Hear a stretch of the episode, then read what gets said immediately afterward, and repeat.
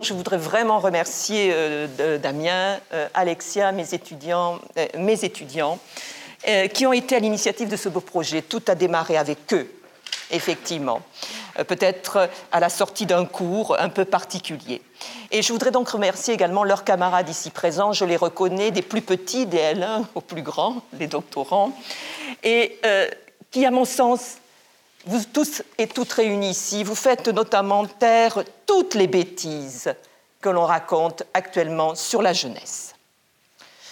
Je voudrais aussi remercier bien sûr Caroline Chantegray et Adeline Lecker, ce service culturel qui nous suit, qui me suit depuis tant d'années, et ainsi que la bibliothèque universitaire.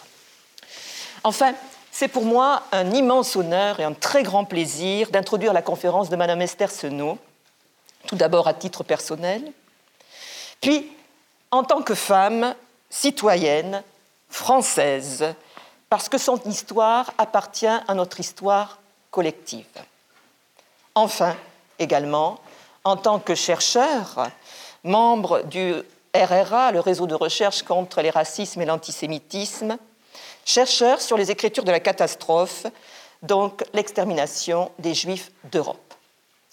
À ce titre-là, une petite incise, j'ai euh, ramené quelques-uns de mes écrits euh, gratuits, je ne sais pas où sont les, ces livres, euh, donc euh, un sur Germaine Tillon à Ravensbrück, puisqu'elle a été effectivement euh, détenue à Ravensbrück, et un autre qui est sur le journal de ghetto de Janusz Korczak, Janusz Korczak, ce médecin à Varsovie, qui a été fondateur des droits des enfants.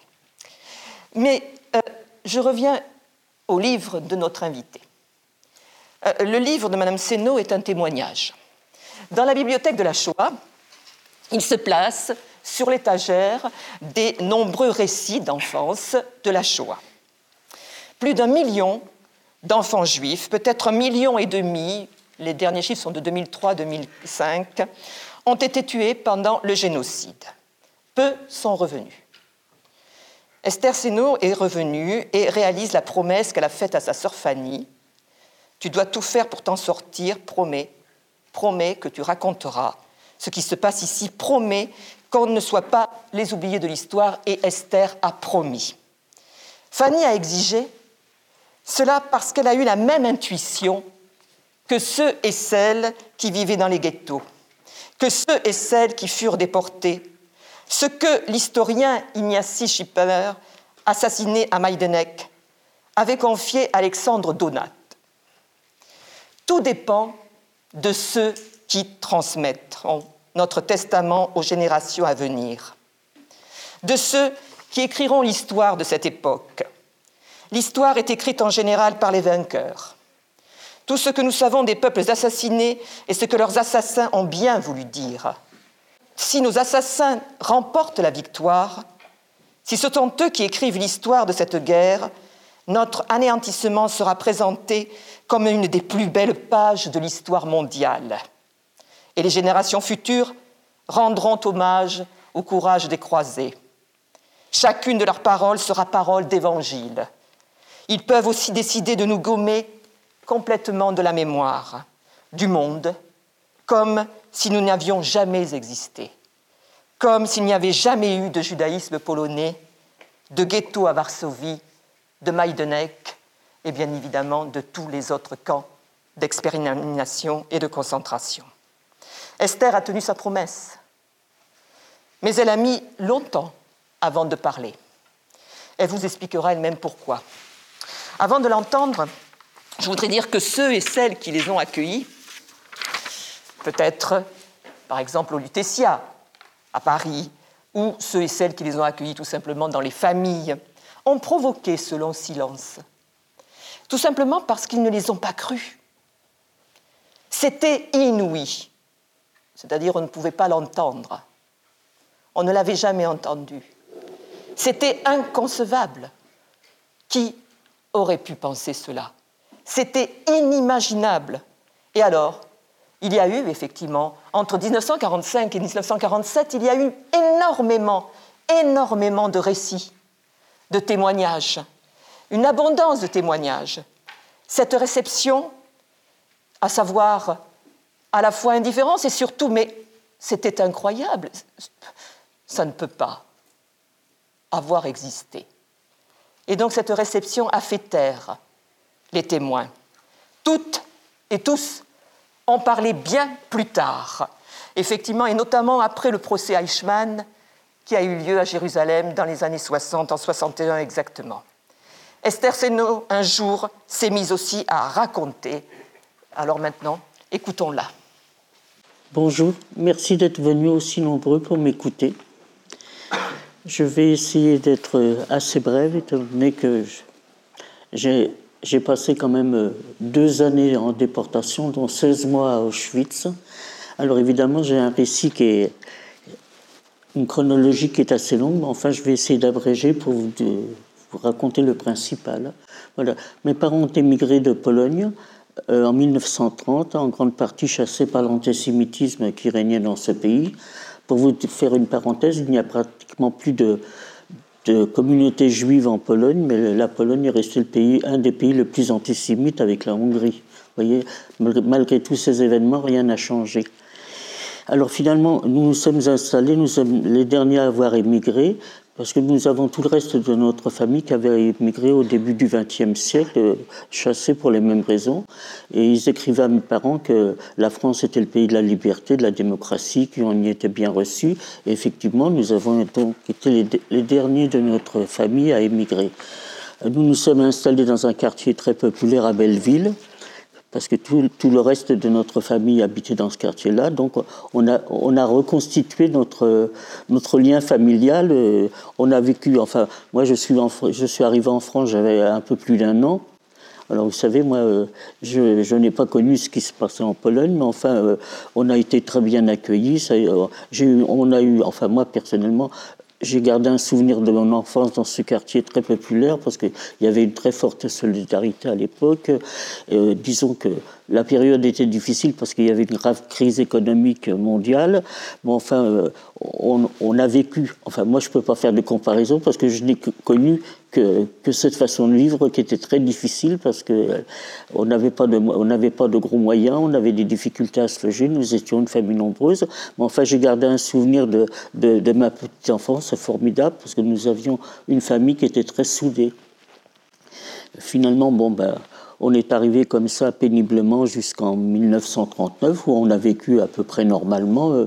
J'avais des frères qui étaient plus âgés que moi qui essayaient de trouver des petits boulots pour amener ce qu'il fallait, pour essayer de vivre à peu près normalement.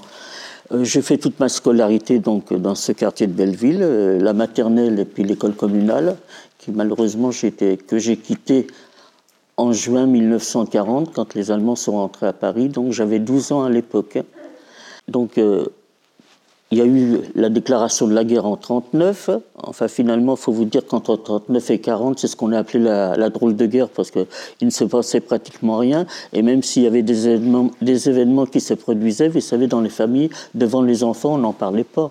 On était très insouciants. Vous savez, moi, je crois que j'ai passé pratiquement jusqu'à l'âge de douze ans euh, à vivre dans la rue avec une petite bande de copains. Euh, on vivait très librement, euh, on était très indépendants. Euh.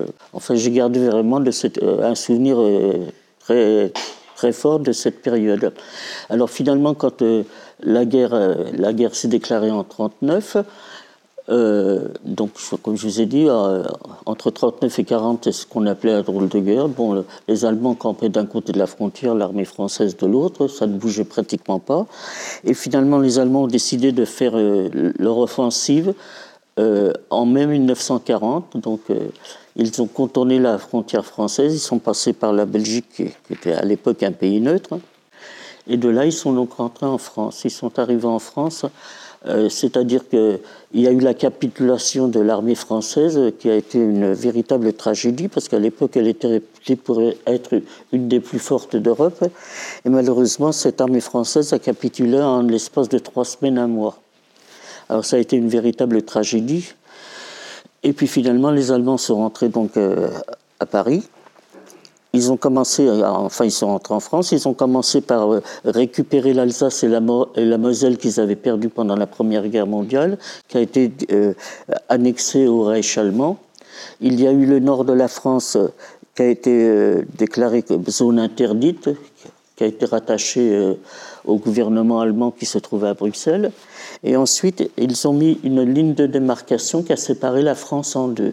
C'est-à-dire que cette ligne de démarcation euh, partait du nord de la France jusqu'à la Loire et toute la façade atlantique qui partait du nord jusqu'à la frontière espagnole.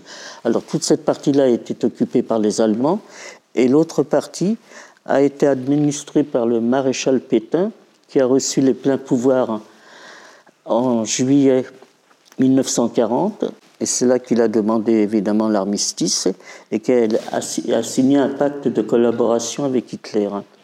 Alors ce maréchal Pétain s'est installé à Vichy, où il a commencé à, à composer son, son, son ministère, si vous voulez.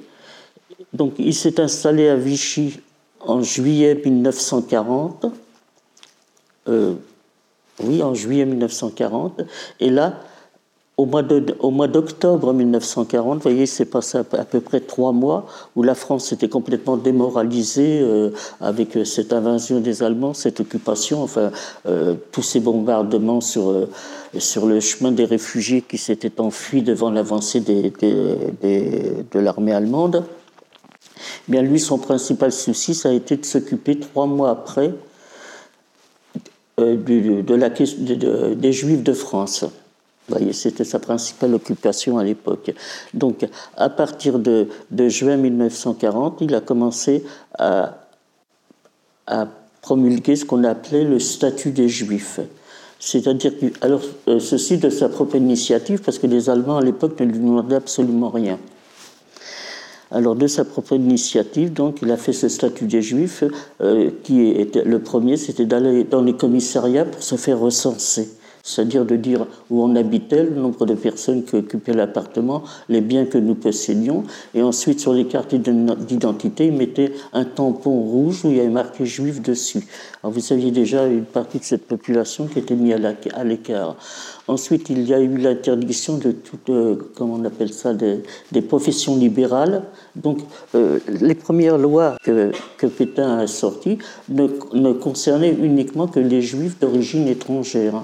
À cette époque-là, on ne parlait pas des Juifs français qui étaient là depuis pas mal de générations. Et alors ensuite, il y avait l'interdiction, après vingt heures, il y avait le couvre-feu, nous n'avions pas le droit de sortir après, après vingt heures. Ensuite, dans, dans, dans les endroits publics, les jardins d'enfants, les, enfin toutes les, les artères principales, nous n'y avons pas accès. Et sur certaines... Euh, square où les enfants allaient jouer, il y avait marqué « Interdit aux Juifs et aux chiens ». Alors ceci pour les enfants à partir de six ans.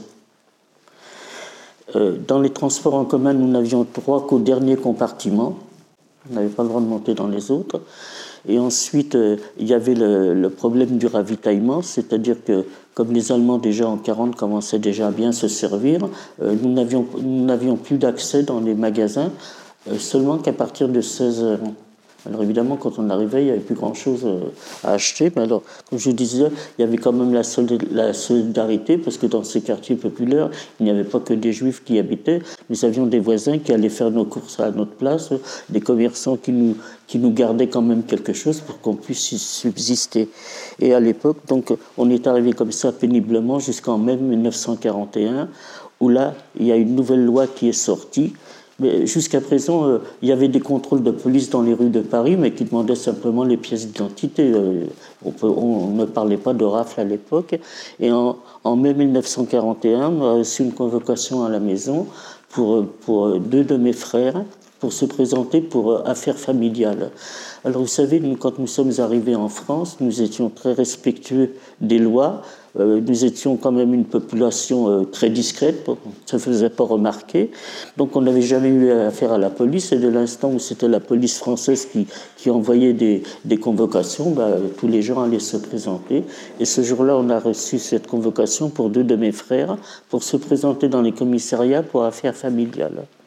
Alors là, évidemment, euh, ce jour-là, je crois qu'il y a eu quatre mille convocations pour euh, une partie de la population qui, a, qui habitait dans différents arrondissements de Paris.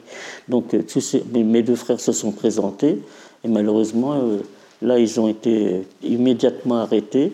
Et ils avaient ouvert deux camps d'internement du côté de, d'Orléans, un qui s'appelait le camp de Pithiviers et l'autre de Beaune-la-Rolande. Donc, euh, bon, euh, ils sont restés là. Donc, ça, c'était euh, en mai mille neuf cent quarante et un. Et mes frères ont été donc... Euh, ils ont commencé à partir de, de juin mille neuf cent quarante-deux, ils ont commencé à faire les premières déportations, et ce qu'on appelait à l'époque, on ne connaissait pas le mot déportation, ce qu'on appelait à l'époque, ils me disaient qu'ils envoyaient tous ces hommes qui étaient dans des camps de travail. Alors évidemment, la population française ne s'est pas... n'a pas réagi à cette époque, parce que dans le fond, ce n'était pas des rafles, ça ne se passait pas dans la rue, c'était sur convocation. Alors ils trouvaient ça tout à fait normal que ces hommes euh, qui avaient été convoqués que de, de, de seize à cinquante ans étaient capables d'aller travailler, du fait qu'il y avait quand même plus d'un million de prisonniers de guerre en, en Allemagne, ils trouvaient tout à fait normal que ces hommes soient envoyés dans des camps de travail. Donc il n'y a absolument pas eu de réaction à ces premiers transports, et mes frères ont été envoyés donc... Euh, ils sont partis, soi-disant, dans ces camps de travail euh, en juin mille neuf cent quarante-deux. Et là, il y a pratiquement... Donc, les, les fameux camps de travail arrivaient directement dans le camp d'Auschwitz-Birkenau. Et là, je pense qu'il n'y a pratiquement pas eu de survivants de, des premiers transports. Euh, quand les frères sont partis...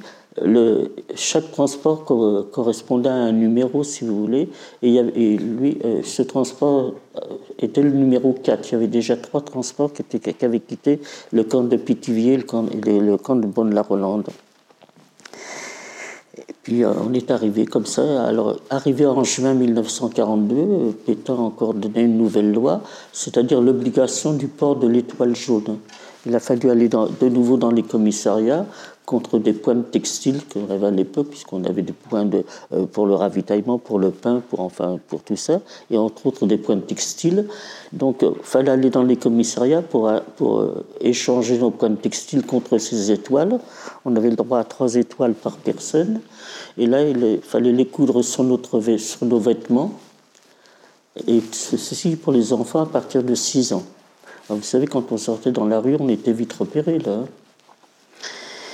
Et puis, euh, il courait des bruits à ce moment-là. À partir de ce moment-là, il courait quand même des bruits qu'il y allait avoir de, des arrestations, des rafles. Mais comme jusqu'à présent, il n'arrêtait que des hommes, alors finalement, euh, il y a quand même quelques, quelques policiers qui étaient contre... contre ces ordres, qui venaient prévenir les gardiennes d'immeubles en disant « Si vous avez des, des gens qui habitent dans vos immeubles qui sont juifs, dites-leur de, de se cacher, qu'il va y avoir des rafles. » Alors évidemment, les hommes qui étaient encore là euh, se sont cachés, mais dans, dans, les, dans les appartements, il ne restait que des femmes, des enfants et des personnes âgées, puisque jusqu'à présent, ils n'arrêtaient que des hommes. Hein.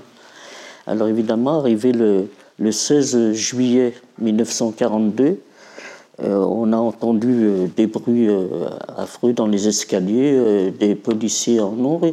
Alors, ils avaient chacun des listes, bien sûr, puisqu'il y avait eu le recensement. Ils avaient chacun une liste avec tant de personnes à arrêter. Alors, ils montaient dans les étages, ils fra- à coups de, de gourdin, ils tapaient dans les portes en disant « Préparez un petit bagage, vous vous réunissez en bas dans la, euh, devant votre immeuble. » Vous aviez des gens qui ne voulaient pas ouvrir leurs portes, ils défonçaient les portes à coups de matraque. Alors évidemment, à la maison, à ce moment-là, il ne restait plus que mes parents. J'avais ma sœur qui avait seize ans. Moi, en juillet quarante-deux, j'avais quatorze ans et j'avais un petit frère de onze ans.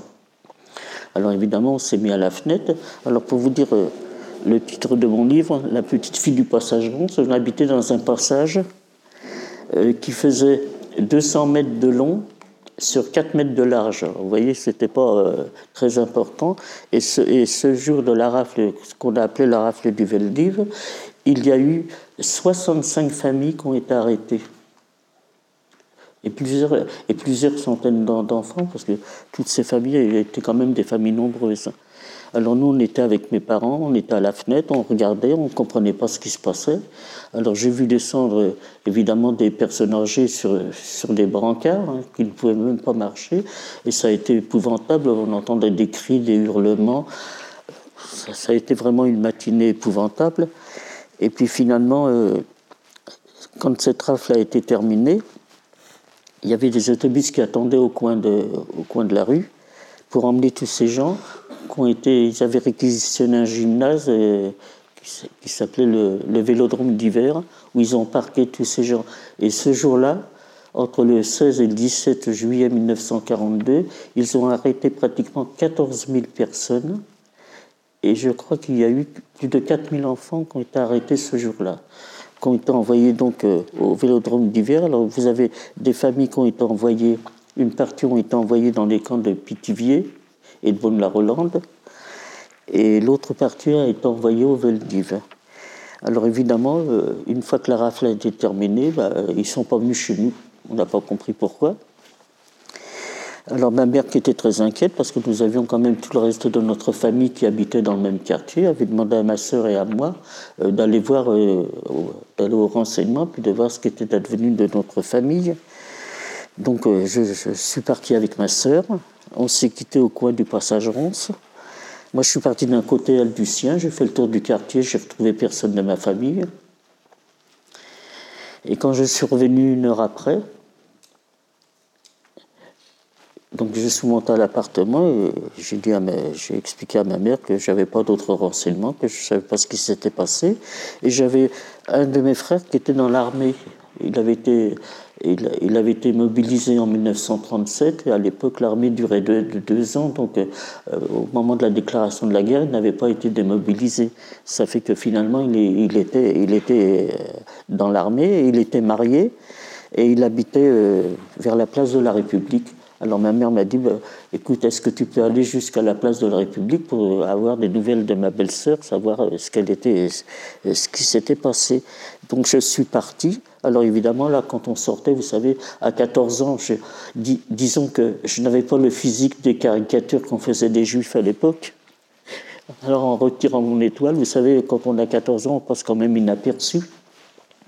Je suis donc arrivé où habitait ma belle-sœur et la gardienne de l'immeuble me dit « Écoute, c'est pas la peine de monter chez ta belle-sœur, elle est cachée dans, dans une chambre de bonne qu'elle avait au sixième étage ». Alors je suis monté et j'ai trouvé ma belle-sœur qui était en larmes parce que j'avais un petit-neveu qui avait quatre ans, qu'elle avait placé dans un petit home d'enfants, mais pour les vacances du mois de juillet simplement, elle l'a envoyé là-bas, qui se trouvait à la Varenne, dans, dans le Val-de-Marne. Et à l'époque, il y avait un train, un petit train qui partait de la Bastille. Alors elle me dit, moi je ne peux pas sortir parce que je suis du quartier, puis on me connaît, parce qu'il y avait eu des rafles dans, dans pas mal d'arrondissements de Paris.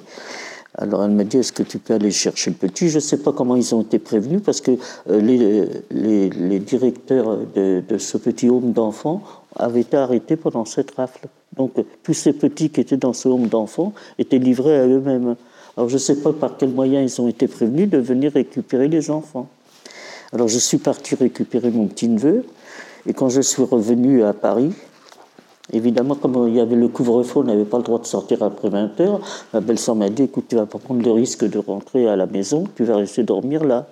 Alors évidemment, euh, j'ai passé une nuit épouvantable, parce que je pensais à ma mère, qu'est-ce qu'elle pouvait penser quand on a quatorze ans, et bah, surtout à cette période de rafle, et puis de ne pas rentrer de la nuit, hein, c'était pas courant à l'époque. Alors le lendemain matin, de bonne heure, je suis parti. Et quand je suis arrivé chez moi et que je suis monté à l'appartement, bah, malheureusement, euh, au commissariat, ils s'étaient rendus compte qu'ils avaient oublié de passer chez mes parents. Donc ils ont arrêté ce jour-là euh, mes parents et mon petit frère qui avait onze ans. Et quand je suis monté à l'appartement, évidemment, il y avait les... quand ils arrêtaient les gens, ils mettaient les scellés sur les appartements, donc on n'y avait plus accès. Alors je ne savais plus quoi faire, je suis descendu, je me suis caché derrière une porte cochère en pensant que ma sœur allait peut-être revenir puisque je ne savais pas où elle avait été. Et puis au bout d'un moment, ne, ne, ne la voyant pas revenir, bah, je suis, je suis reparti euh, en disant bah, « je vais rester avec ma belle-sœur ». Et quand je suis arrivé, j'ai tapé à, à la loge de la gardienne. Alors elle m'a dit oh, « bah, t'inquiète pas, euh, ta belle-sœur est partie avec le petit, n'ont pas été arrêtés. Des membres de sa famille qui sont venus la, la chercher pendant la nuit. Elle m'a dit, t'inquiète pas, là, ils n'ont pas été arrêtés. Alors évidemment, là, je me suis trouvé un petit peu euh, perdu en me disant, mais c'est que je vais bien pouvoir aller maintenant. Parce que ça, à quatorze ans, de se retrouver toute seule pour trouver une solution. Alors, quand elle m'a... Quand elle m'a, j'ai commencé à pleurer, elle m'a dit « Qu'est-ce qui t'arrive ?» ben, je lui ai dit bah, « Mes parents étaient arrêtés, il y a les scellés, je ne peux pas rentrer à la maison, je ne sais pas où aller. » Alors elle m'a, elle m'a fait rentrer dans sa loge et elle m'a caché pendant une quinzaine de jours. Et vous savez, à l'époque, c'était quand même... Il y avait des affiches, des affiches qui étaient placardées dans les rues de Paris en disant que les gens qui essayaient de sauver des Juifs risquaient eux aussi de se faire arrêter. Alors vous savez, se cacher dans une loge de, de gardienne à l'époque, c'était pas évident. Alors je suis resté une quinzaine de jours dans cette loge. Et au bout de... À ce moment-là, on, on discutait avec cette dame et qui me disait, tu sais, tu ne peux pas rester ici parce que c'est dangereux. Vous savez, les gens, quand ils ont un, un renseignement ou quelque chose à demander, vous savez, ils ouvrent la porte et puis euh, se cacher, c'est pas évident de se cacher dans une seule pièce. Alors finalement, euh, la solution qu'on, que j'avais, qu'on avait trouvée, c'était que... Mon frère qui était dans l'armée, quand il y a eu la débâcle de l'armée française, la ligne de démarcation n'était pas tellement bien installée en quarante. Avec quelques-uns de son régiment, ils ont réussi à, à éviter l'encerclement de l'armée française et il s'est retrouvé dans une caserne à Pau. Alors je lui avais dit, moi la seule solution qui me reste, c'est de rejoindre mon frère qui est à Pau. Mais à l'époque, pour rejoindre, comme il y avait la ligne de démarcation qui coupait la France en deux, euh, il fallait des passeurs. Vous voyez, ça existait déjà à l'époque, hein, les passeurs. Cette femme faisait partie déjà d'un réseau de résistance, hein, les premiers qui commençaient à fonctionner dans Paris.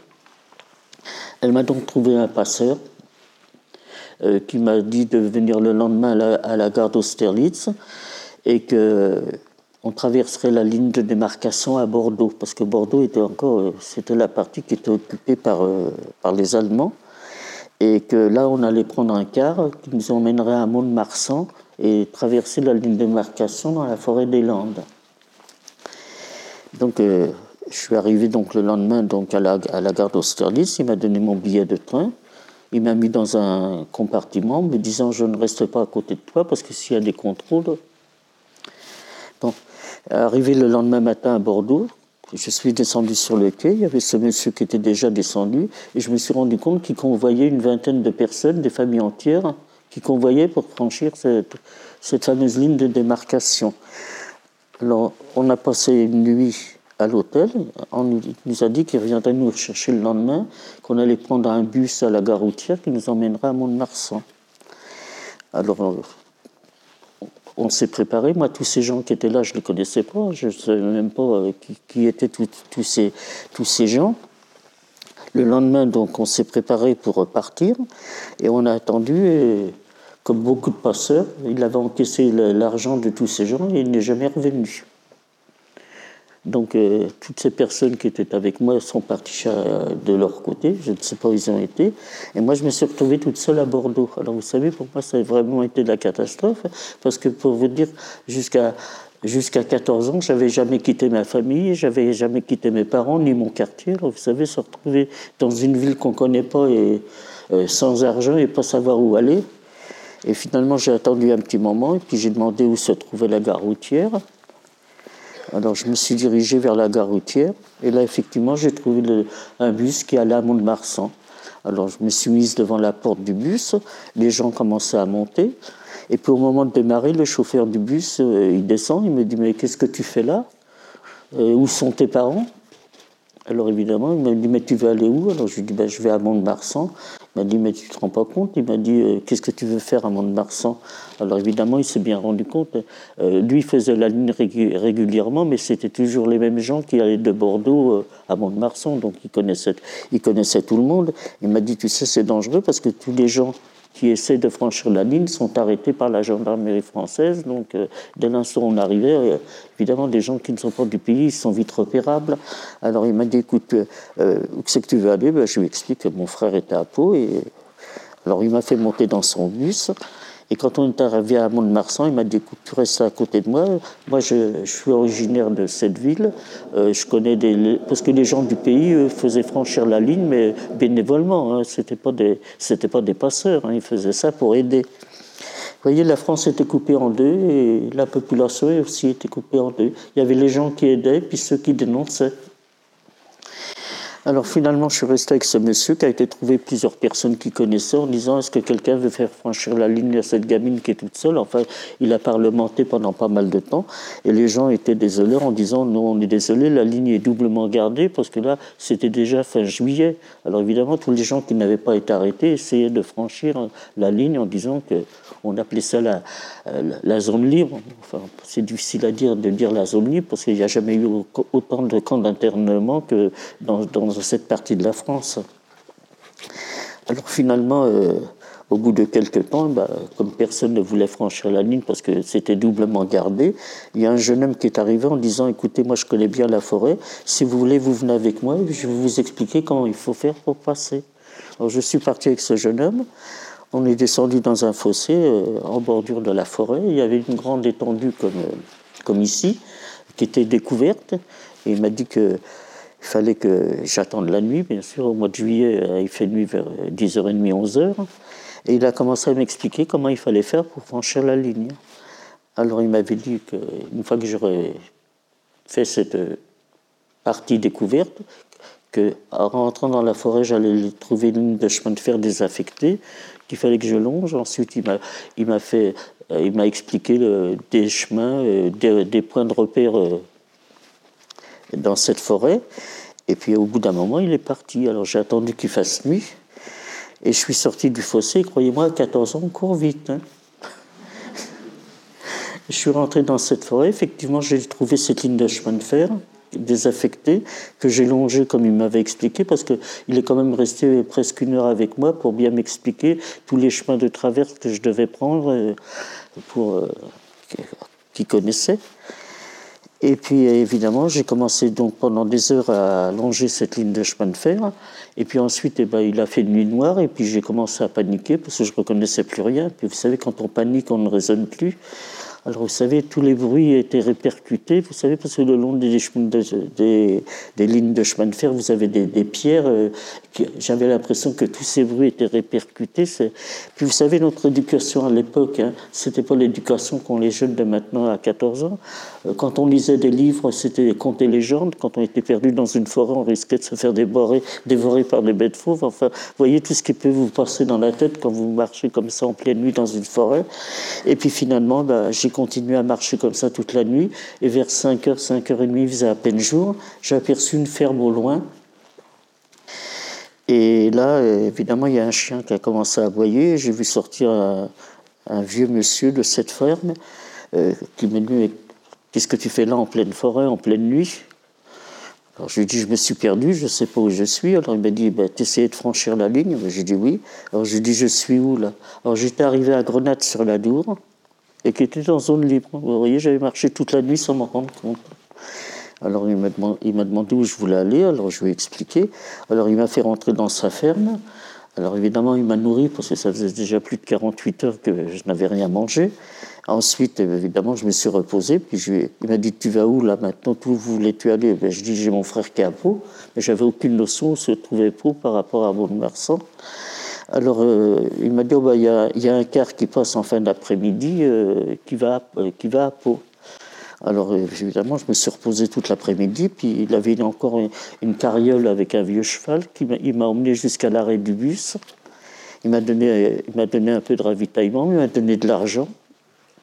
Et j'ai pris ce bus et je suis arrivé donc à Pau euh, vers euh, neuf heures du soir. Hein. Alors là, je me suis présenté à la caserne. On demanda après mon frère. Alors évidemment, quand il est descendu, il a été... Euh, vous savez, les retrouvailles n'ont pas été faciles parce qu'il me demandait des nouvelles de mes, de, de mes parents. Quand je lui ai dit que tout le monde avait été arrêté, il me demandait des nouvelles de sa femme. Moi, je ne savais pas où elle était. Et puis finalement... Euh, Évidemment, comme il, c'était déjà tard le soir, euh, j'ai passé la nuit dans la caserne, dans, dans une, une, chambre, enfin une pièce de garde. Et le lendemain, mon frère a été à la recherche dans la ville de Pau pour me trouver un hébergement. Alors, il a, il a trouvé une, une, un grenier qui était aménagé, si vous voulez, une chambre de bonne aménagée. Et là, il a... Il a été voir la propriétaire, donc il a, il a payé, il payait le loyer. Et tous les matins, alors moi je me suis retrouvé dans cette chambre de bonne euh, de fin juillet quarante-deux jusqu'en novembre quarante-deux. Et mon frère, tous les matins, venait me porter à manger, bien sûr, puisque je ne pouvais pas sortir. Il venait me porter à manger. Évidemment, il a dû écumer toutes les bibliothèques de Pau pour m'apporter des livres. Alors, croyez-moi, j'en ai lu beaucoup à cette période. Et puis, arrivé en novembre quarante-deux, les Alliés avaient débarqué en Afrique du Nord. Donc, les Allemands, en représailles, avaient occupé toute la France. Donc, ils avaient supprimé la ligne de démarcation. Alors, évidemment... Euh, tout, euh, Toutes les rafles, tous les contrôles euh, ont commencé. Et à cette époque-là, Pétain a, comm- a commencé à donner l'ordre d'arrêter les Juifs français. Malgré qu'il y a un certain monsieur qui a dit que Pétain avait sauvé les Juifs. Et à ce moment-là, donc, euh, mon frère se rendant compte que tout ce qui était arrivé dans, dans la zone occupée allait se produire euh, pour les Français aussi. Donc, euh, avec une dizaine de son régiment, ils ont décidé de quitter la France, de franchir les Pyrénées qui étaient à proximité, pour aller s'engager dans les forces françaises libres qui se trouvaient en Afrique du Nord. Donc, en partant, il m'a laissé l'argent qu'il avait disponible, en me disant « essaie de trouver une famille ou dans une ferme pour travailler, mais il ne faut pas rester toute seule dans, dans cette chambre, il fallait la payer, puis toute seule, qu'est-ce que vous voulez que je fasse ?» Alors il m'a dit, euh, essaie de te débrouiller pour trouver un hébergement. Enfin bref, alors pour moi ça a été assez compliqué parce que comme je n'étais jamais sorti, je ne me voyais pas euh, chercher euh, où aller. Alors je me suis, vous savez, dans ma... quand on a quatorze ans, vous savez, on n'a pas toujours les bons réflexes. Alors je pensais, comme mes parents avaient arrêté, comme ils étaient âgés, puis mon petit frère de onze ans, je me suis dit, bah, c'est peut-être qu'un contrôle de, de famille, euh, un contrôle de police, ils vont être relâchés. Et dans mon idée, je pensais que j'allais retrouver. Peut-être que mes parents avaient été libérés. J'ai donc repris le train, je suis remonté à Paris. En disant, à Paris, j'ai, j'ai peut-être une chance de retrouver euh, des, des connaissances ou des membres de ma famille qui n'auraient pas été arrêtés. Alors quand je suis remonté à Paris, j'étais à l'appartement et il y avait toujours les scellés. Alors je suis retourné voir la gardienne, qui m'avait déjà hébergé. Évidemment, elle était un peu surprise quand elle m'a vu revenir. Et là, elle m'a encore gardé euh, oh, pas mal de temps. On essayait de trouver une autre solution d'hébergement. Et elle avait pris contact avec euh, un comité qui s'appelait le comité Amelot, qui s'occupait des, des orphelins, si vous voulez. Alors elle m'a donné l'adresse, je me suis présenté. Et effectivement, ils m'ont envoyé dans un orphelinat qui se trouvait dans le cinquième arrondissement de Paris, rue Vauquelin, euh, qui avait été transformé en,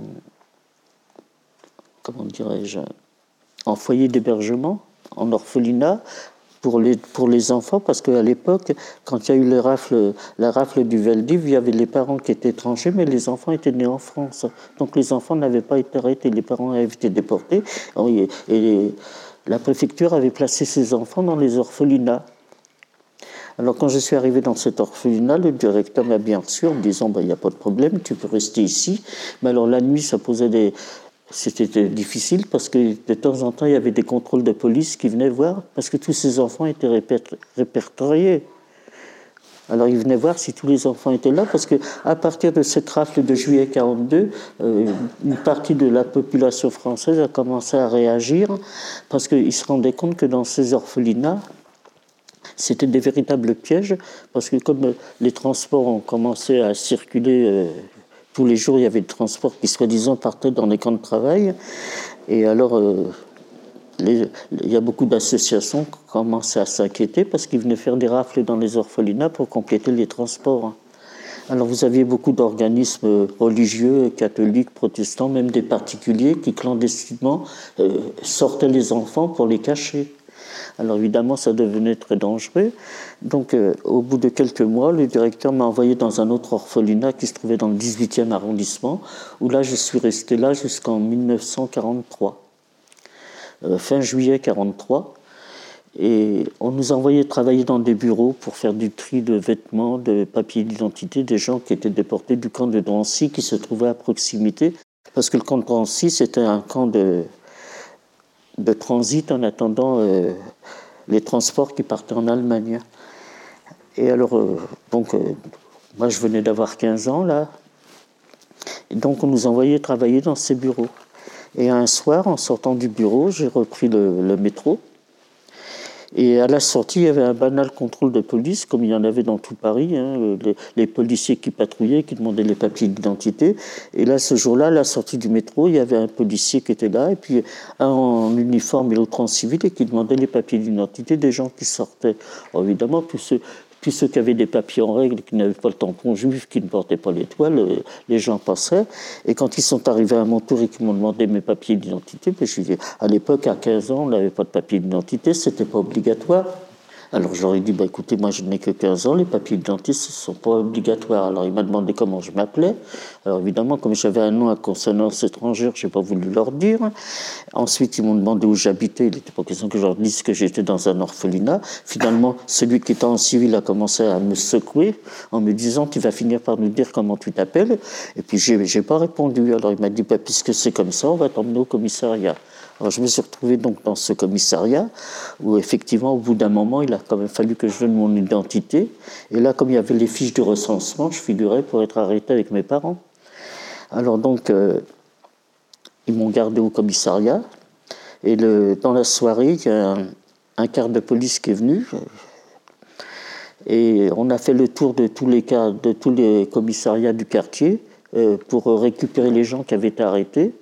Et là, on a été, trans... on a été euh, envoyé au camp de Drancy, qui se trouvait euh, au nord de Paris. Et là, quand on est arrivé dans ce camp de Drancy, qui était gardé par la gendarmerie française, là, il y avait la baraque de fouilles, parce qu'on nous a obligés de nous déshabiller. Alors, vous savez, moi, le premier traumatisme, à quinze ans, de se déshabiller devant des hommes, hein, c'est pas évident. Alors, ils nous obligeaient de nous déshabiller pour voir si on n'avait pas, si on n'avait pas caché quelque chose. Parce que quand ils arrêtaient les gens à leur domicile, ils leur disaient « Oh, si vous avez de l'argent ou des objets de valeur, vous les emportez avec vous, comme ça, ça, ça vous fera une monnaie d'échange. » Alors, je peux vous dire que les gendarmes, ils se sont bien servis hein, dans, dans ce camp de Drancy. Alors, je suis resté dans ce camp pendant un mois, pratiquement. Alors là, euh, le camp de Drancy, c'était une barre d'H L M qui n'avait pas été terminée du fait de la guerre. Alors il n'y avait, avait pas de cloison, il y avait des grands dortoirs, il y avait des paillasses par terre. Alors on a été envoyés dans, ces, dans, les, dans les étages, et là on a été accueillis par des femmes qui étaient là avec leurs enfants. Et on, on nous envoyait faire des corvées donc, dans le camp de Drancy. Alors là, le lendemain, bon, euh, quand ils ont vu qu'il y avait quand même des adolescents, ils nous ont envoyés travailler dans, le, dans, dans la cuisine. Et quand on sortait de, de la cuisine, enfin d'avoir fait des pluches toute la journée, eh bien ils nous fouillaient pour savoir si on n'avait pas volé quelque chose dans la cuisine. Et puis finalement, ben, j'ai été désigné euh, fin août pour faire partie du prochain transport qui devait quitter Paris, euh, soi-disant en direction des camps de travail. Alors évidemment, on était un peu sceptiques parce que quand on voyait la population qui se trouvait dans ce camp de Drancy, une majorité de femmes, d'enfants et de personnes âgées, on se demandait ce que ces gens-là allaient faire dans un camp de travail. Alors pour nous rassurer, ils nous disaient « Oh ben vous inquiétez pas, vous les jeunes, vous irez travailler et le soir, ça ce sera un regroupement familial. » On avait du mal à y croire, mais enfin, on n'avait pas d'autre solution. Et finalement, j'ai été désigné pour faire partie du prochain convoi qui devait quitter Drancy le deux septembre mille neuf cent quarante-trois. Et là, chaque transport qui quittait Paris, à l'époque, devait être d'un minimum de mille personnes. Alors comme entre juillet quarante-deux et juillet quarante-trois, et le transport dans lequel je suis parti portait déjà le numéro cinquante-neuf. Vous voyez, il y avait déjà eu cinquante-huit transports qui étaient partis. Donc on nous a mis dans une baraque en quarantaine et on est parti donc. Et alors que pour avoir les mille personnes, ils n'avaient pas toujours les mille personnes disponibles parce que dans le camp de Nancy, il y avait beaucoup de femmes de prisonniers de guerre avec leurs enfants et qui étaient là comme otages. Et Pétain n'avait pas. Ils étaient encore protégés par la Société des Nations en tant que femmes de prisonniers. Donc ça fait que ces femmes-là, et ça faisait déjà presque deux ans qu'elles étaient dans ce camp, mais elles étaient là avec leurs enfants. Euh, elles servaient d'otages. Donc euh, ces gens, euh, on, ils ne pouvaient pas euh, envoyer ces gens dans les camps de concent... dans les camps d'extermination.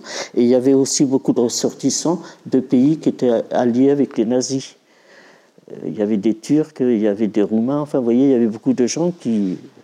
Donc euh, leur, leur pays d'origine n'avait pas donné l'ordre de les déporter. Donc ils n'avaient pas toujours les mille personnes disponibles. Alors ce jour-là, ils ont été euh, dans une maternité qui dépendait de la Fondation Rothschild, où ils ont sorti des femmes qui venaient d'accoucher. Et ensuite, à côté, il y avait une maison de retraite où ils ont sorti pas mal de personnes âgées pour compléter le transport de mille personnes. Donc on a été dirigé sur la gare de Bobigny. Et là, il y avait un train avec des centaines de wagons à bestiaux où nous ont fait monter dans ces wagons à, à soixante-dix personnes. Alors, vous voyez, un wagon à bestiaux, c'est pas tellement grand, hein.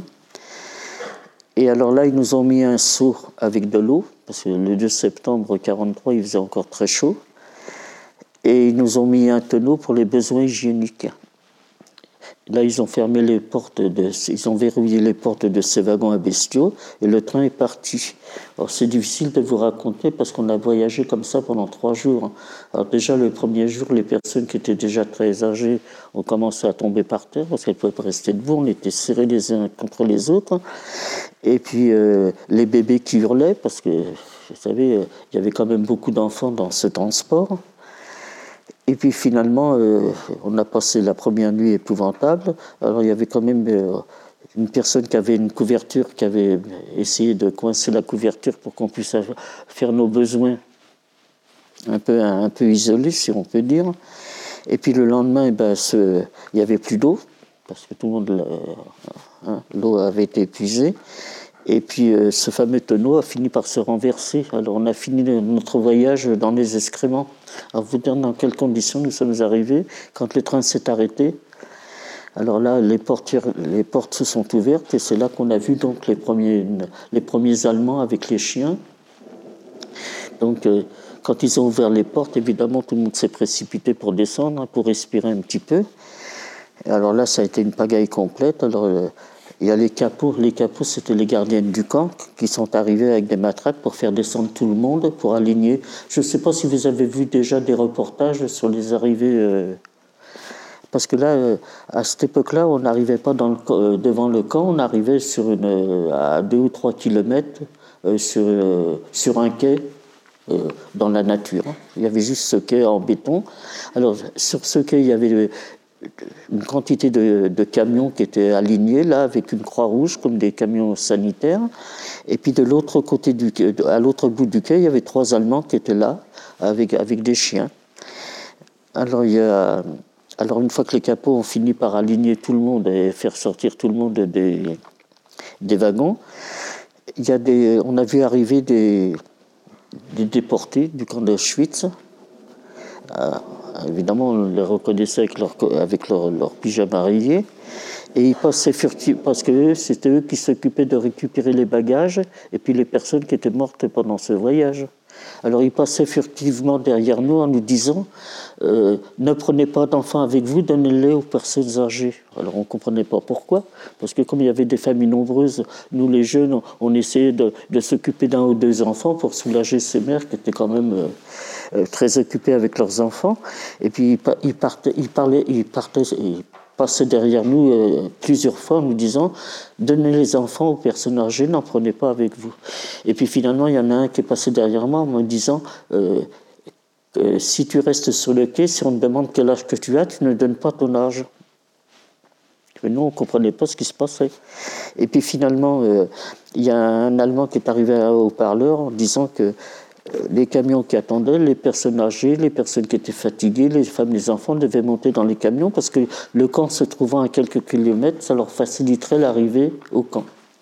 Alors vous avez pratiquement six cent cinquante personnes qui sont montées dans ces camions et nous on a été encadrés par les capots en nous disant vous, vous restez là.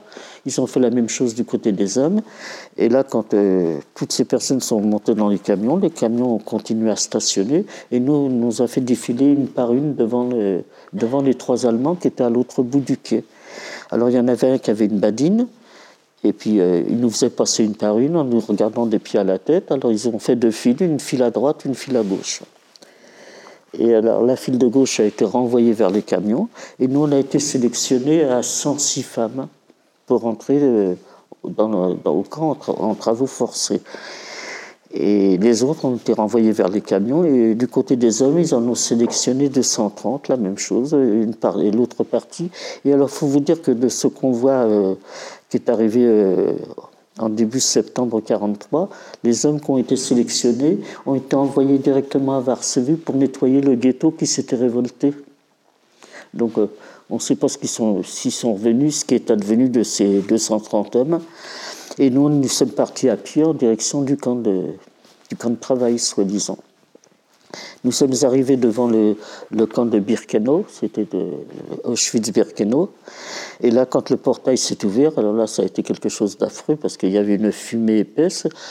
Alors, on ne s'en est pas tellement inquiété parce que comme on nous avait dit qu'on allait dans un camp de travail, on avait pensé que c'était une usine. Alors évidemment, quand on a commencé à, à rentrer à l'intérieur du camp, à marcher dans l'allée principale, alors là, quand on a vu cette fumée épaisse, des odeurs euh, qu'on n'arrivait pas à... à savoir, à, c'était vraiment des odeurs spéciales, nauséabondes. Et tout le long de, de cette allée centrale, on, on a vu des cadavres le long de l'allée centrale, on a vu des chiens qui couraient après des, des squelettes ambulants, et on se demandait dans quel enfer on était arrivé. Vous savez, quand on arrive d'un, d'un pays civilisé et qu'on se retrouve dans ce genre d'univers. Donc, on, on, a, on a fait donc toute l'allée centrale, on est arrivé dans une baraque, on nous a dit de nous déshabiller, que nous allions prendre une douche. Alors là, évidemment, on, est, on était contents parce que dans l'état de saleté qu'on était, alors comme nous, on avait été sélectionnés pour les travaux forcés, on a pris une douche. Alors une douche froide, évidemment, sans, sans savon ni serviette, du fait que tous les bagages étaient restés sur les quais. Et puis là, on nous a mis dans une autre baraque, où on nous a, on nous a rasés entièrement. Et on nous a tatoué un numéro sur le bras en nous disant que maintenant nous n'avions plus d'identité, que de l'instant on était interpellés dans le camp, il fallait qu'on donne notre numéro. Alors évidemment, euh, les capots passaient dans les rangs et puis demandaient au hasard à une ou deux femmes euh, comment tu t'appelles. Évidemment, comment tu t'appelles, on donne son nom. Et ben, elles étaient immédiat, immédiatement matraquées parce qu'il fallait qu'elles donnent leur, leur numéro. Alors vous savez, on apprend vite hein, dans ces conditions-là, surtout apprendre en allemand, hein, quand on ne parle pas la langue, hein, c'est pas évident de, de, de mémoriser un numéro à cinq chiffres. Alors finalement, une fois que tout ça a été terminé, on a demandé aux, aux femmes qui étaient là, là, qui nous avaient enregistrées, on leur avait demandé euh, quand est-ce qu'on allait retrouver les personnes qui étaient montées dans les camions. Et alors là, on a eu l'explication tout de suite. Hein. Ben, regardez par les fenêtres, la fumée que vous voyez, c'est pas une usine, c'est une usine à mort. Alors, on se dit, qu'est-ce que c'est que ça? Alors on dit, bah, bah oui, alors ces gens-là, les camions arrivaient directement ben, devant les chambres à gaz, et toutes ces personnes, les six cent cinquante personnes qui étaient montées dans le camion, on leur avait dit que, euh, qu'ils allaient prendre une douche, bien sûr, et c'était le, l'histoire classique, mais malheureusement, ils leur disaient, pour ne pas les paniquer, vous avez des porte-manteaux qui sont numérotés, accrochez bien vos vêtements, retenez le numéro, comme ça en sortant, vous récupérez vos vêtements. Donc les gens... Euh, euh, normalement, attendaient devant, euh, devant ces fameuses douches, mais malheureusement, pour ces gens-là, ce n'était pas des douches, c'était des chambres à gaz. Et, et ensuite, il y avait des commandos spéciaux qui venaient récupérer les corps pour les mettre dans les crématoires. Alors, crématoire, vous savez, on n'avait jamais entendu ce mot, on ne savait même pas ce que c'était.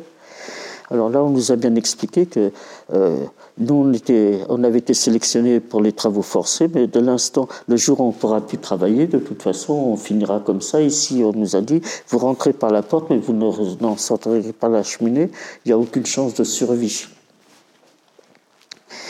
Et puis, euh, on a été mis dans des, dans des baraques.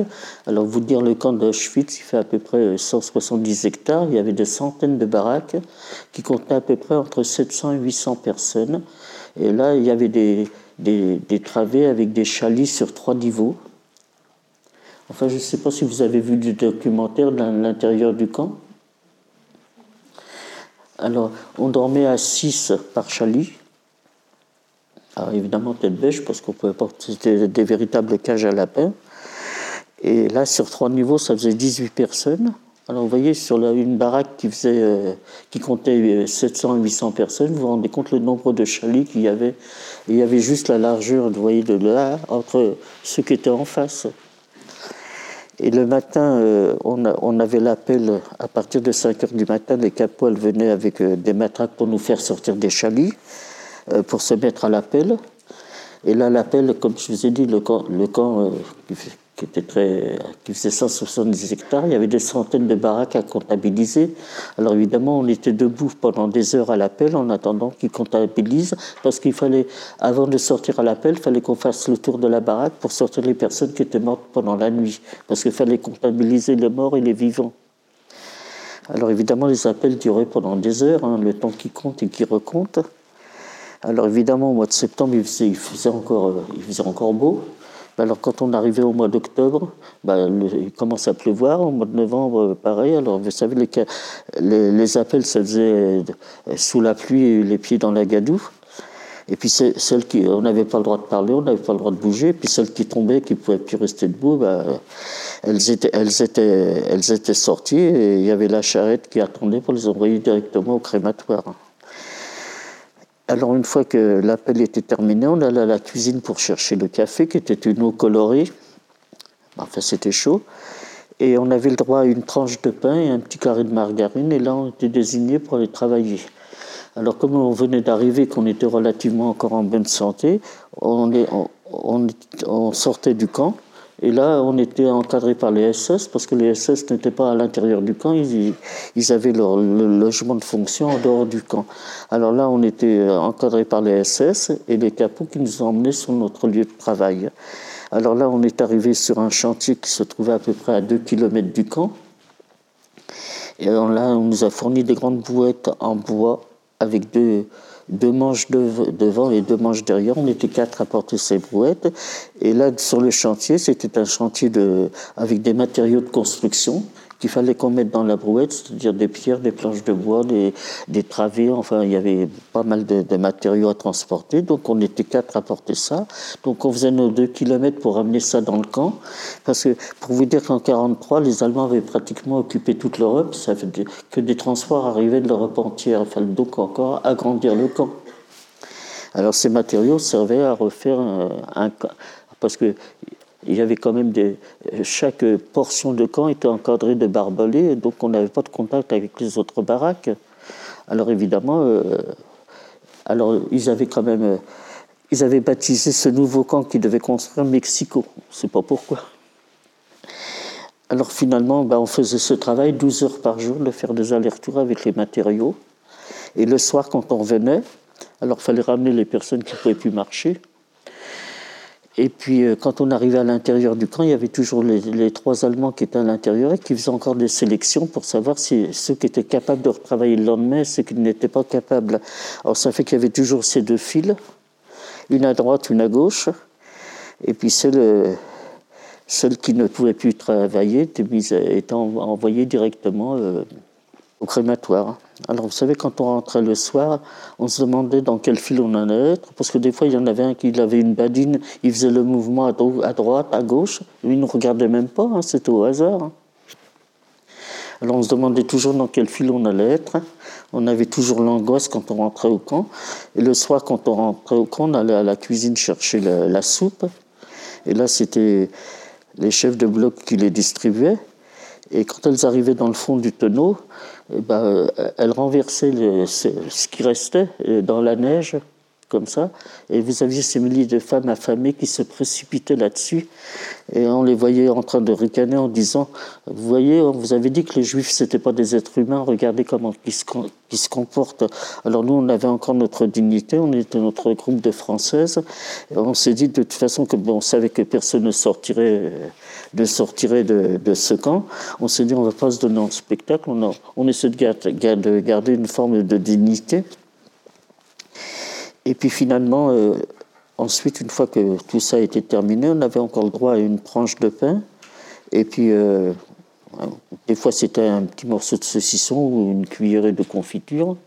Et à ce moment-là, on avait le droit d'aller dans, le, dans les, ce qu'on appelait les latrines. C'est-à-dire que c'était le même genre de baraque dans lesquelles on dormait, mais qui, avec des centaines de trous qui étaient creusés dans, dans le béton pour faire nos besoins. Alors évidemment, il y avait déjà beaucoup de, de femmes qui, qui avaient la dysenterie. On avait, on avait souvent du mal à arriver dans ces latrines.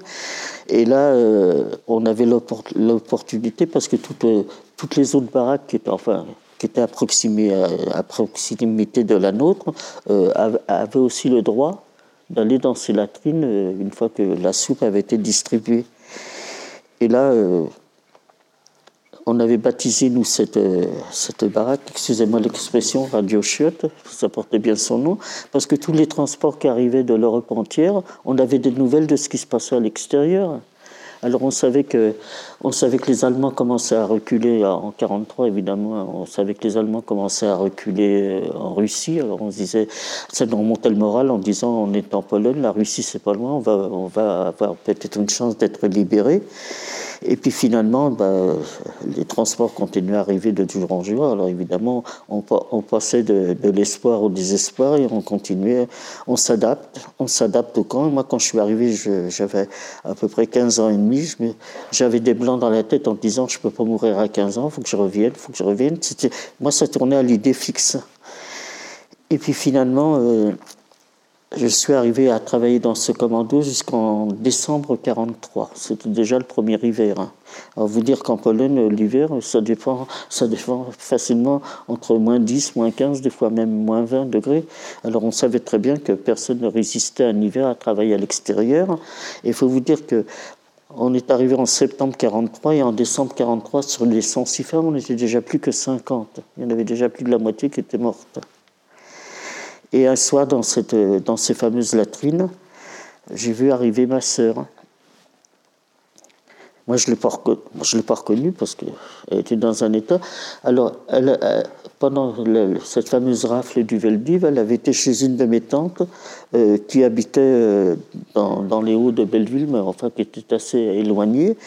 Et elle... Euh, Elles sont parties toutes les deux chez des amis de ma tante qui étaient à Montfermeil. Elles ont, elles ont donc ont été cach, cachées là-bas.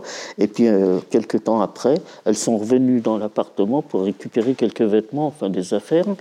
Et là, elles ont été dénoncées toutes les deux. Donc, elles ont été arrêtées en novembre, en novembre mille neuf cent quarante-trois. Et elles ont été déportées en février mille neuf cent quarante-trois. Alors ma tante est montée dans le camion, elle, avait, elle n'avait pourtant que trente-sept ans, et ma sœur est rentrée dans le camp. Et j'ai retrouvé ma sœur donc en, en, en décembre mille neuf cent quarante-trois dans ces fameuses latrines. Alors évidemment, quand elle m'a vu, j'assure que ça a été assez pénible. Et quand elle m'a demandé où je travaillais, je lui ai dit que je travaillais dans les commandos extérieurs. Elle savait très bien qu'on ne pouvait pas tenir un hiver. Puis pour les Allemands, eux, eux, leur problème, c'était la solution finale où les gens étaient exterminés tout de suite, où les autres, comme nous, qui étaient rentrés en camp, on était euh, ou, par le, ou par le travail, ou par la faim, ou par les maladies. Euh, euh, c'était vraiment un, un, un cimetière, hein, ce camp de, de, d'Auschwitz. Alors finalement, euh, ma soeur avait fait la connaissance d'une jeune femme, c'était une Belge, qui s'appelait Mala, et comme elle parlait plusieurs langues, elle travaillait dans les bureaux euh, allemands comme interprète. Et donc c'est elle qui avait le fichier de tous les commandos. Alors elle, c'était une femme extraordinaire, et elle avait, en prenant des risques, elle avait, il y avait tellement de, de, de, de gens qui mouraient, en prenant des risques, elle arrivait à, à faire changer de, de commando pour avoir, d'avoir des, un travail moins pénible. Alors elle a réussi à me faire euh, quitter ce commando, donc en, en janvier, janvier quarante-quatre, donc le premier hiver. Et j'avais, enfin j'avais oublié de vous dire qu'à Drancy, j'avais fait la connaissance d'une jeune femme qui était plus âgée que moi, donc on ne s'est jamais quitté. Alors j'avais dit à ma sœur, si tu demandes pour moi, demande pour mon amie Marie, parce qu'on ne s'est jamais quittés, on était encore toutes les deux toujours ensemble. Et vous voyez, de ce transport de, de septembre quarante-deux, nous, nous, nous, nous sommes les deux dernières survivantes. Nous sommes revenus à deux seulement. Donc avec Marie, on a été envoyé, on a été mis dans un commando qui se trouvait à l'intérieur du camp, donc à l'abri des intempéries déjà. Alors on avait... Ma sœur, elle travaillait dans un, dans un atelier de couture parce que tous les bagages qui étaient envoyés à la désinfection et puis réparés étaient envoyés en Allemagne. Et nous, on a été mis dans une baraque à côté euh, où on faisait du tissage. On n'a jamais compris à quoi ça pouvait servir. Et puis, euh, on est resté donc quelques mois comme ça à faire ce travail. Et puis, arrivé euh, au mois de... Alors, c'était en janvier, en janvier quarante-quatre, arrivé au mois de mars, on nous a remis de nouveau à l'extérieur parce que cette fameuse ligne de chemin de fer qui, qui, par laquelle on est arrivé sur ce quai en béton, euh, ils, ils ont décidé de nous les faire retirer pour les, pour les re, re, remettre devant l'entrée le, du camp de, de Birkenau. Alors ces, ces lignes, ces rails de chemin de fer arrivaient directement devant, devant les crématoires. Il n'y avait plus de transport en camion. Alors ça fait que pendant près de deux, deux mois, on a retiré ces lignes de chemin de fer pour les remettre. D'ailleurs, c'est les photos qu'on voit à l'entrée du camp. Ces fameuses lignes de chemin de fer qui ont été donc faites, euh, ont commencé à fonctionner à partir de mars mille neuf cent quarante-quatre. Et alors là, arrivé euh, au mois d'avril mille neuf cent quarante-quatre, tous les matins, quand on allait à la cuisine pour chercher le, le café, si on peut dire, ma soeur, euh, parce que chaque commando, on était dans une baraque différente. Donc ma soeur n'était pas dans la même baraque que moi. Mais tous les matins, on avait à peu près cinq ou dix minutes, un petit peu de répit, si vous voulez. J'allais donc trouver ma soeur tous les matins pour voir comment elle allait, parce que je voyais qu'elle elle diminuait de jour en jour. Et ce jour-là, quand je suis arrivé dans la baraque où elle était, euh, les femmes qui étaient avec elle m'ont dit « Oh ben non, euh, euh, elle a été envoyée à l'infirmerie ». Alors l'infirmerie, c'était l'antichambre de la mort. Alors je me suis précipité à l'infirmerie et c'est là que j'ai trouvé ma sœur euh, sur une paillasse. Et je lui ai dit, tu sais Fanny, il ne faut pas que tu restes là, parce que nous on savait que les gens qui n'allaient pas à l'appel et qui restaient dans les baraques, euh, l'après-midi il y avait la charrette qui passait puis qui les emmenait directement au crématoire. Dès l'instant où elles ne pouvaient plus travailler, elles étaient... C'était des... Elles étaient inutiles. Alors j'ai dit à ma soeur, écoute, je vais t'aider, tu vas te lever. Elle me dit, écoute, c'est fini pour moi, je... j'en peux plus. Elle crachait du sang, elle avait été mordue par un chien, elle était complètement infectée. Et c'est là qu'elle m'a prise dans ses bras, puis qu'elle m'a fait promettre. Elle m'a dit, écoute, toi t'es jeune, t'as l'air de tenir le coup, la guerre va bientôt finir, parce qu'on savait très bien que pour eux... Pour eux on savait, d'après les nouvelles qu'on avait de l'extérieur, on savait que la guerre était pratiquement perdue pour les Allemands. Alors elle m'a dit, toi t'es jeune, t'as l'air de tenir le coup. Et c'est là qu'elle m'a pris dans ses bras et puis qu'elle m'a dit, si t'as, t'as une chance de t'en sortir, tu me promets que tu racontes, que tu raconteras ce qui nous est arrivé pour qu'on ne soit pas les oubliés de l'histoire.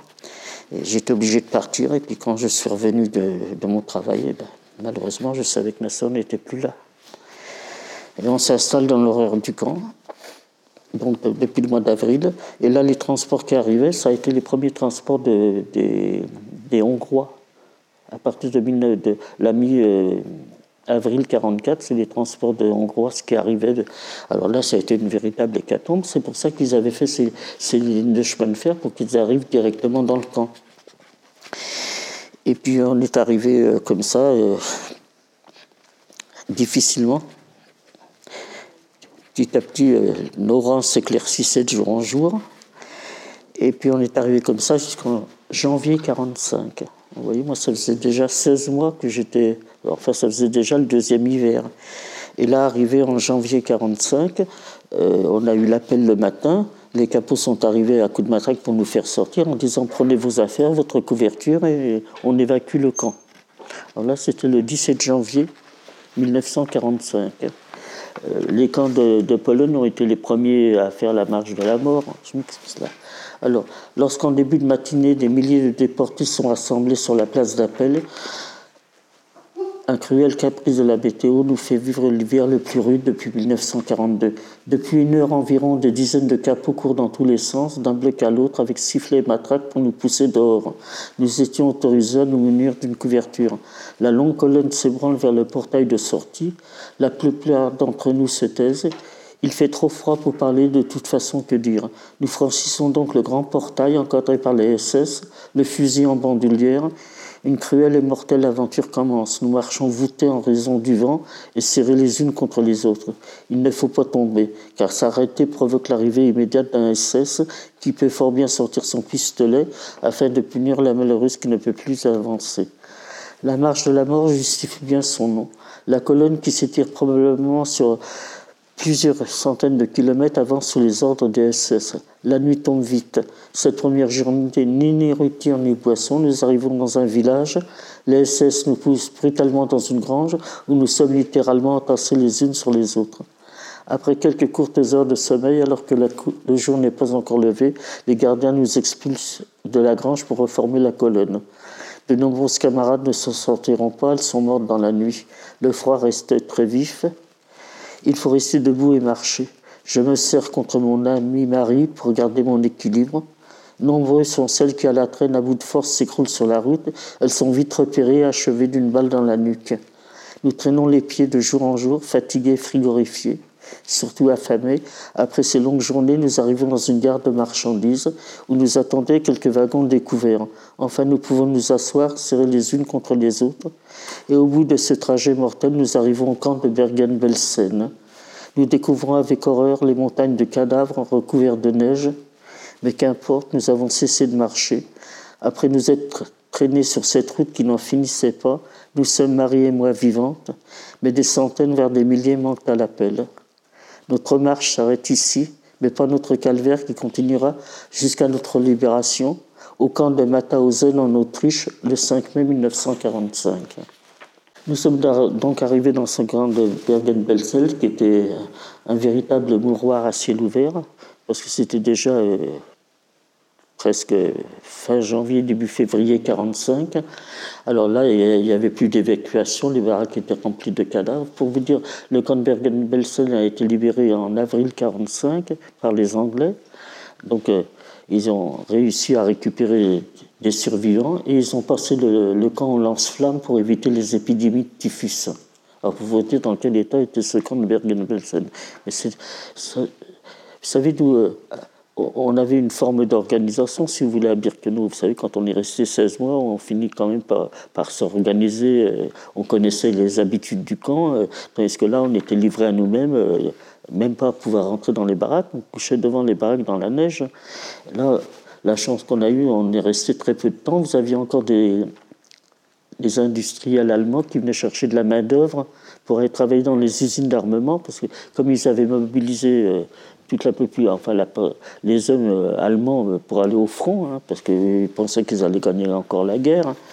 Donc euh, ils venaient dans les camps pour, euh, pour aller pour euh, récupérer des déportés pour travailler dans les usines d'armement. Donc ils nous ont remis dans, dans les wagons à bestiaux, on était à peu près une centaine. Et là, évidemment, ce qui s'est produit, c'est que quand on s'est retrouvé dans ces wagons à bestiaux, parce que vous dire, nous on a quitté le camp de, de, de Auschwitz pour cette fameuse marche euh, le dix-sept janvier mille neuf cent quarante-cinq et les Russes ont libéré le camp le vingt-sept janvier mille neuf cent quarante-cinq. Alors vous voyez que hein, si on avait eu la chance de rester là, on, a, on aura encore évité euh, six mois de, de camp. Alors finalement, on nous a mis dans ces wagons à bestiaux. Alors vous aviez les, les Russes qui bombardaient les rails, d'un, les, les chemins de fer d'un côté, vous aviez les Alliés qui bombardaient de l'autre, et nous, on était enfermés dans ces wagons à bestiaux. Alors vous dire, on se disait, pourvu que ça ne tombe pas dessus, parce qu'on sentait que c'était la fin de la guerre, et puis mourir sous les bombes des Alliés. Alors finalement, on a été mis sur des voies de garage en attendant qu'ils réparent, qu'ils réparent les lignes de chemin de fer, et nous sommes arrivés quelques temps après. Je ne me souviens plus combien de temps on a voyagé dans ces wagons. Dans ces wagons. Alors, tous les, tous, les, tous les jours, ils venaient ouvrir les portes pour qu'on sorte les personnes qui étaient mortes et nous donner un peu de ravitaillement. Et puis, finalement, on est arrivé dans le camp de Flossenbürg, dans le sud de l'Allemagne. Et là, on a été dirigé sur un petit camp pour aller travailler dans, dans une usine d'armement. Alors, on y a travaillé à peu près quinze jours, trois semaines, pas plus, parce que l'usine a été bombardée. Donc on est resté bloqué dans le camp de Flossenbürg quelque temps. Et ils ont encore trouvé, vous voyez, le, le transport des Juifs était prioritaire. Ils ont encore trouvé un train pour nous, pour nous évacuer du camp de, de Flossenbürg. Et là, là, on a voyagé pas mal de temps. On a, donc on s'est trouvé bloqué en Tchécoslovaquie. Alors là, quand euh, ils ont ouvert les portes, on s'est rendu compte que c'était plus des S S qui nous gardaient, mais c'était euh, des personnes d'un certain âge qu'ils avaient, qu'ils avaient mobilisées à la dernière minute pour remplacer les S S. Et alors là, euh, la population, une partie qui habitait aux environs de, de, ces, de ces lignes de chemin de fer, en voyant tous ces wagons, parce qu'il y avait des centaines de wagons abandonnés avec euh, des personnes qui étaient mortes. Et là, quand ils... Les gens qui étaient aux abords de, de, de, de ces lignes de chemin de fer, quand ils ont vu qu'il y avait encore des personnes vivantes, ils ont demandé l'autorisation s'ils pouvaient nous, am- nous amener quelque chose à manger. Alors là, comme ce n'était pas des S S qui nous gardaient, donc ils ont accepté. Donc on a été nourris, pendant le temps qu'on était sur les voies de garage, on a été nourris par la, par ces gens qui venaient nous porter à manger dans les wagons. Finalement, le train est reparti et nous sommes arrivés au camp de Mauthausen en Autriche. Alors là, on est arrivé, on a traversé tout le village, parce que ça faisait quand même une traite de la, de la gare pour arriver jusqu'au camp de Mauthausen. Et là, vous aviez la population qui était sur le pas de la porte et qui nous jetait des pierres. Et quand on est arrivé au camp de Mauthausen, on nous a mis sur la place d'appel en nous disant nous déshabiller que nous allions prendre une douche. Alors on a dit là, là la douche on connaît, hein, il n'en est pas question, hein, on sait ce que c'est les douches.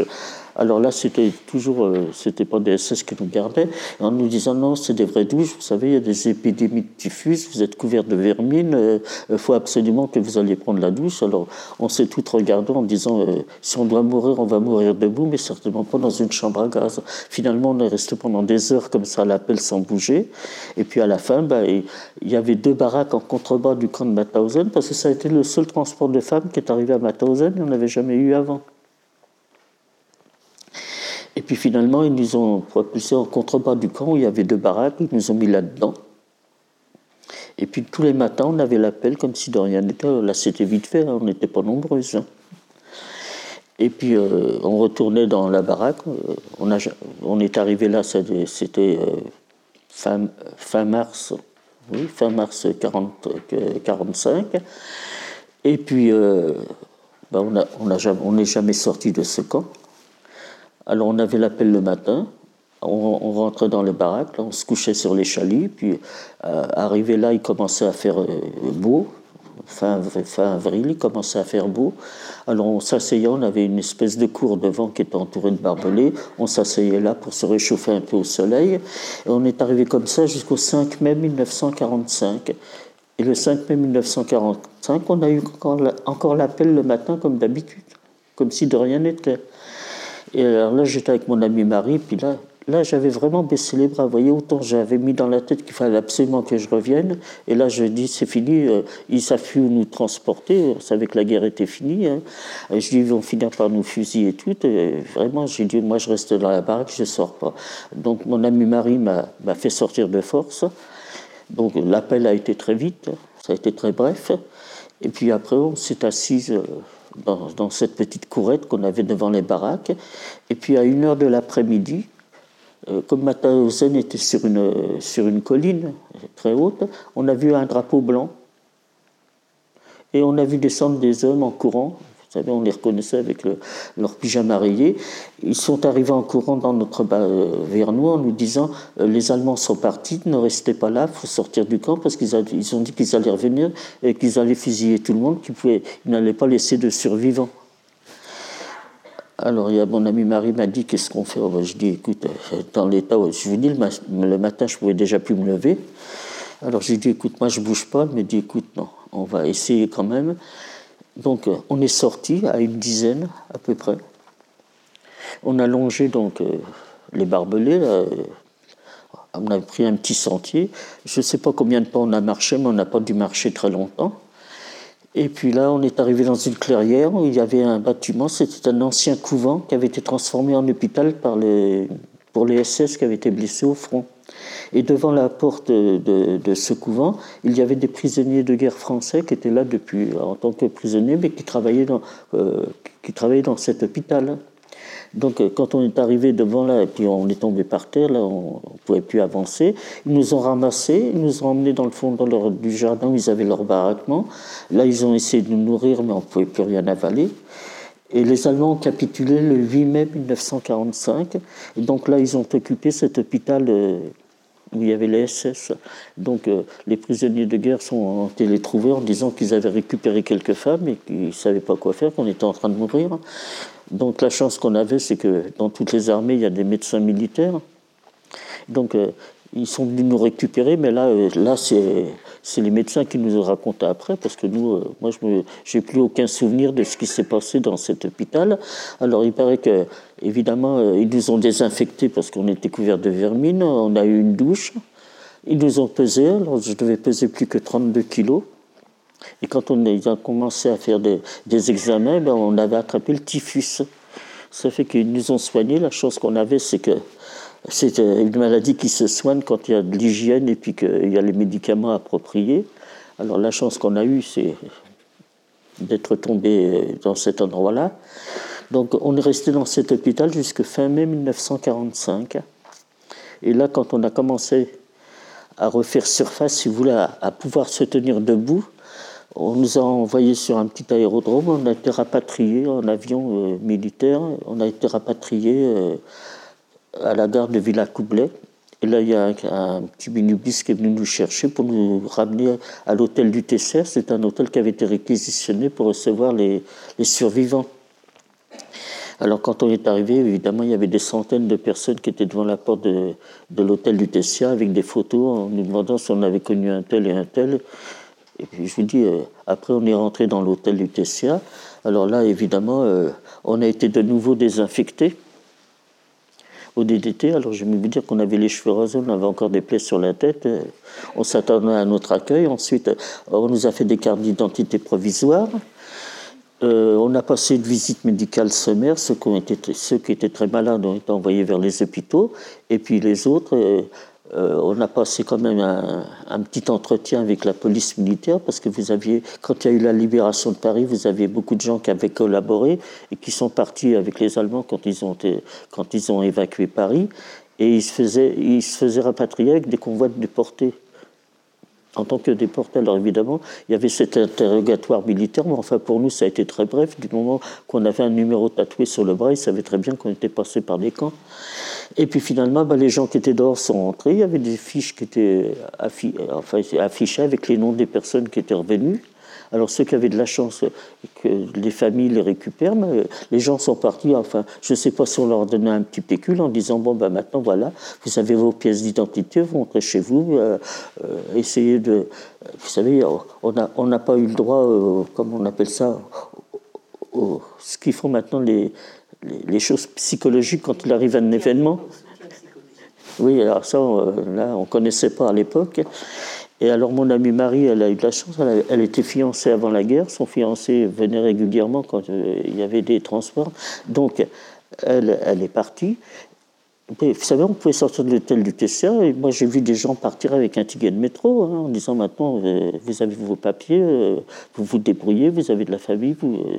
Euh, comme si, vous savez, c'était tout à fait normal. Ils avaient, ils a, ils avaient fait leur travail. Et puis finalement, moi, le problème s'est posé que moi, je suis revenu, j'avais dix-sept ans, et la majorité était à vingt et un ans. Alors évidemment, on était quand même quelques adolescents comme ça, et bloqués dans l'hôtel du T C A en attendant que quelqu'un vienne nous récupérer.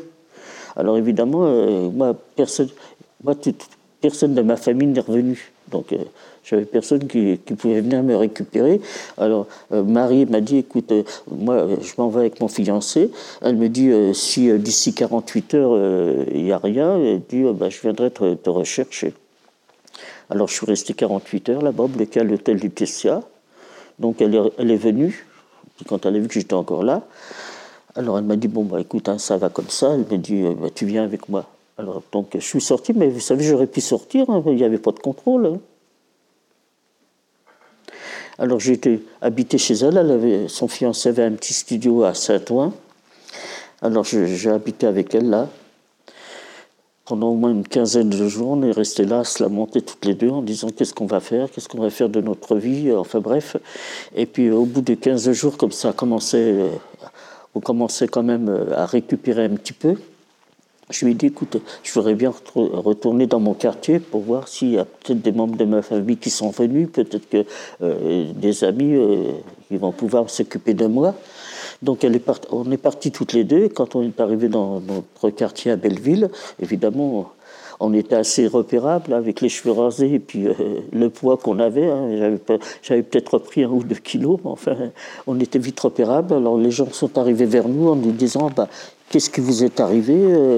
Alors on a commencé à, à parler en la racontant ce qui nous était. Enfin, alors on lisait l'incrédulité dans les yeux, puis finalement ils ont commencé à nous dire c'est n'importe quoi, vous, rac- vous racontez n'importe quoi, vous êtes devenue folle, comment vous pouvez propager des choses pareilles, euh, ça n'a jamais existé. Enfin bref, c'était quelque chose d'épouvantable. Et il y a un monsieur, je me souviens encore, qui m'a dit « Vous êtes revenus si peu nombreux, qu'est-ce que vous avez fait vous pour revenir et pas les autres ?»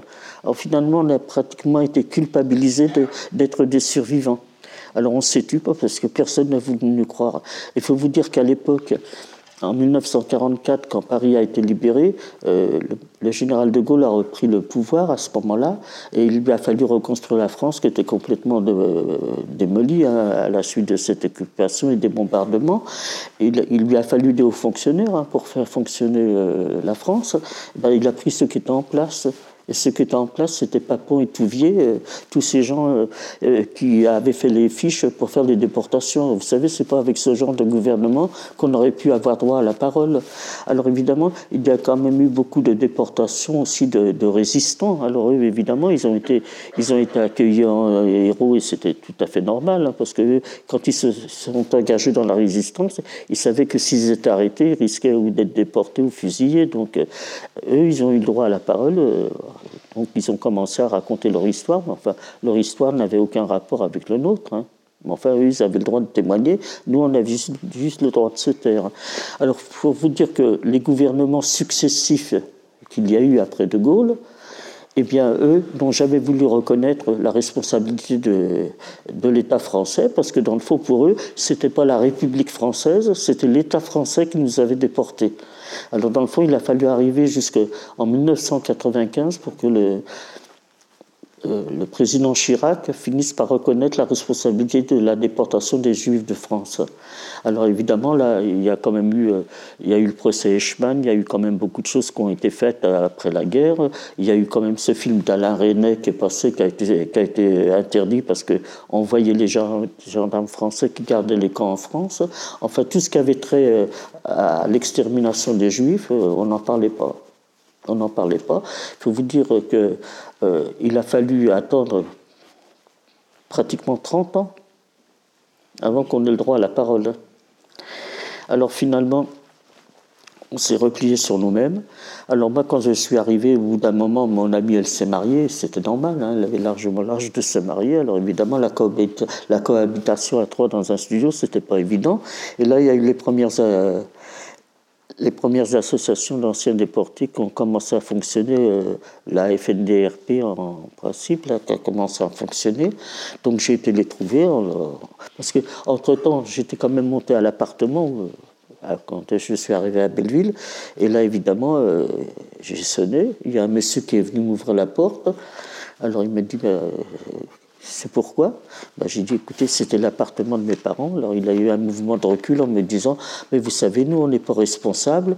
Euh, on était en Normandie, on a été bombardés, on nous a ramenés là. Et évidemment, ils les ont logés dans tous ces logements vides. Des, que tous les, tous les juifs qui avaient été déportés, le, le, le, le logement, ont été attribués à, à tous ces réfugiés, effectivement, qui étaient pour rien. Alors je lui ai dit, non, non, rassurez-vous, moi, je n'ai pas du tout l'intention de revenir ici. Et puis, vous savez que pour récupérer les appartements, ceux qui sont venus et qui, étaient, qui ont vu, il a fallu qu'ils fassent des procès pour, qui ont duré des années avant qu'ils puissent récupérer leurs appartements.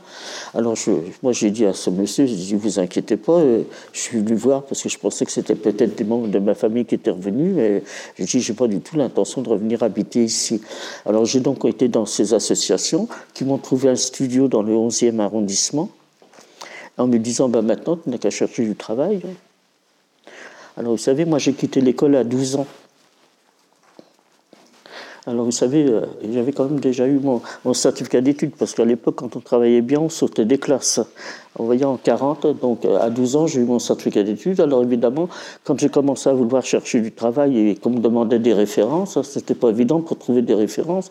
Et puis, vous savez, euh, dans l'état d'abandon et d'indifférence dans laquelle on est revenu, euh, ni psychiquement, ni moralement, j'étais capable de faire quoi que ce soit. Alors, finalement, euh, j'ai essayé quand même.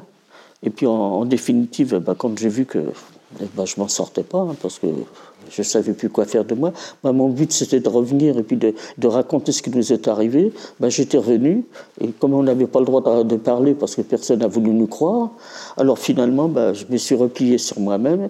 Et puis dans, dans, ce, dans cette association, ils avaient ouvert un dispensaire, donc on était suivi médicalement, parce qu'on est revenu avec pas mal de séquelles quand même à l'époque. Donc... Euh, impossible de trouver le sommeil, on n'arrivait pas à dormir. Alors évidemment, euh, à l'époque, hein, ben, on vous donne des tranquillisants, des anxiolytiques, tout ce que vous voulez.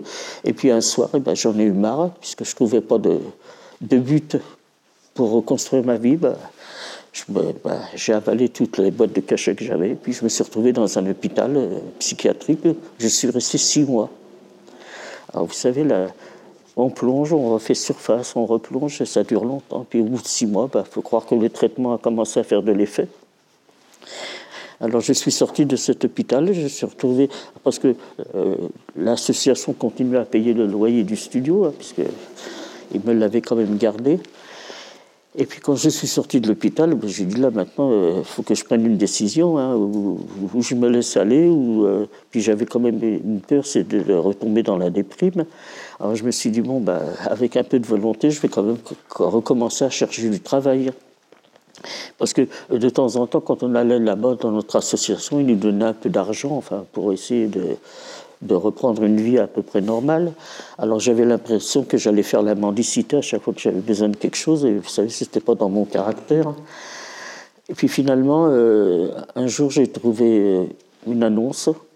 Alors c'est pareil, quand je me présentais, la première chose qu'on me demandait, c'était des références. Alors évidemment, genre, je ne pouvais pas en donner hein, de référence. Puis un jour, j'ai trouvé une annonce dans un journal où ils demandaient une, une vendeuse confirmée dans un magasin de couture. Alors je me suis présenté. Alors je suis tombé sur une dame qui avait l'air très gentille, et puis qui a commencé par me demander des références. Je lui ai dit, écoutez, je n'en ai pas. Je n'ai pas de référence, et je lui ai raconté, enfin, très sevré, euh, très succinctement ce qui m'était arrivé. Alors elle avait l'air désolée, elle dit, vous savez, moi, je suis que la directrice, je vais, je vais en parler au, en haut lieu, enfin, ceux qui, à qui appartenait le magasin. Elle me dit, est-ce que vous pouvez revenir demain? Alors je me suis représenté le lendemain. Elle me dit, écoutez, euh, on va vous prendre une semaine à l'essai pour, pour faire de la manutention. Alors ça, évidemment, je pouvais faire de la manutention, hein. Pour ça, je n'avais pas, j'avais pas besoin de référence. Alors finalement, pendant une semaine, j'ai fait de la manutention, c'est-à-dire j'ai écouté les vendeuses euh, qui vendaient. Bon, bah, je raccrochais les vêtements, je repliais les vêtements, je faisais un peu de ménage. Enfin, vous voyez, je me suis occupé pendant une semaine. Et puis arrivé le samedi, le, cette dame est venue vers moi en me disant, écoutez, il y a une vendeuse qui n'est pas venue travailler, elle est malade, est-ce que vous voulez essayer de la remplacer? Bah, je lui ai dit, écoutez, je vais essayer, hein, parce que quand, euh, je les écoutais quand même quand elles vendaient. Puis, la seule chose qui me restait, c'est que je parlais à peu près normalement quand même à l'époque. Alors finalement, ben, j'ai commencé. Il faut croire que j'ai fait l'affaire parce que j'y suis resté quand même huit ans dans ce magasin. Alors là, évidemment, j'ai commencé à refaire surface. Enfin, dans la journée, évidemment, j'étais occupé. J'avais mon travail, j'avais des collègues. J'avais une vie à peu près normale. Mais vous savez, quand je me retrouvais le soir toute seule dans mon studio, c'était pas évident, hein. Je m'asseyais dans un coin, puis j'avais l'impression, vous savez, on a toujours cette impression, même jusqu'à maintenant, quand on a été à Auschwitz, on a l'impression qu'on n'en est jamais sorti. Et puis finalement, j'ai une collègue un jour qui est venue me trouver en disant « Tu pars en vacances ?» C'était au mois de juillet. J'ai dit « Non, je n'ai pas assez d'argent pour me payer des vacances. » Alors elle me dit eh « ben, moi je pars, j'ai, j'ai loué un petit appartement avec une amie à moi, on part en Bretagne. » Je dis « C'est bien. » Et puis elle est venue me retrouver quelque temps après, là, fin juillet, en me disant « Écoute, j'ai un problème parce que mon ami s'est désisté à la dernière minute. Est-ce que tu peux venir avec moi? Parce que pour payer le loyer, on ne peut pas dire... On ne gagnait pas des fortunes à l'époque. Alors elle dit « Pour payer le loyer, c'est difficile, toute seule. » Elle me dit « Est-ce que tu veux venir avec moi ?» Alors quand elle m'a donné le prix du loyer, je dis « Oui, ça, je peux le faire. » Donc on est partis toutes les deux. Ça a été mes premières vacances en dix-neuf cent quarante-huit. Donc on est arrivé à Saint-Brévin-les-Pins, côté de Nantes. Et puis là, bah, on allait sur la plage. On avait fait la connaissance d'un jeune couple qui était à côté, dont, qui, avait, qui était chez leurs parents, qui avait une maison là-bas. On a fait de la connaissance de, de plusieurs jeunes comme ça sur la plage. Alors j'ai passé quinze jours formidables. Et puis euh, cette jeune femme qui était à côté, elle me dit « Tiens, euh, on a un ami qui va venir passer ses vacances avec nous, qui va finir le, le mois d'août, et puis on va voir, il est gentil, enfin bref. » Alors, ben, ce jeune homme est arrivé, effectivement, il était gentil, il était très bien, j'ai fini par me marier avec lui. Alors évidemment, ben, j'ai repris une vie, si on peut dire, normale. J'ai eu trois enfants, j'ai, euh, j'ai six petits-enfants, et j'ai six arrière-petits-enfants. Et pour moi, ça a été une revanche sur la vie. Parce que, vous savez, je suis revenu orpheline et j'ai quand même réussi à refaire toute une famille formidable. Je vous dis, j'ai mon fils aîné qui est professeur d'histoire. J'ai un petit-fils en Ardèche qui est professeur d'histoire.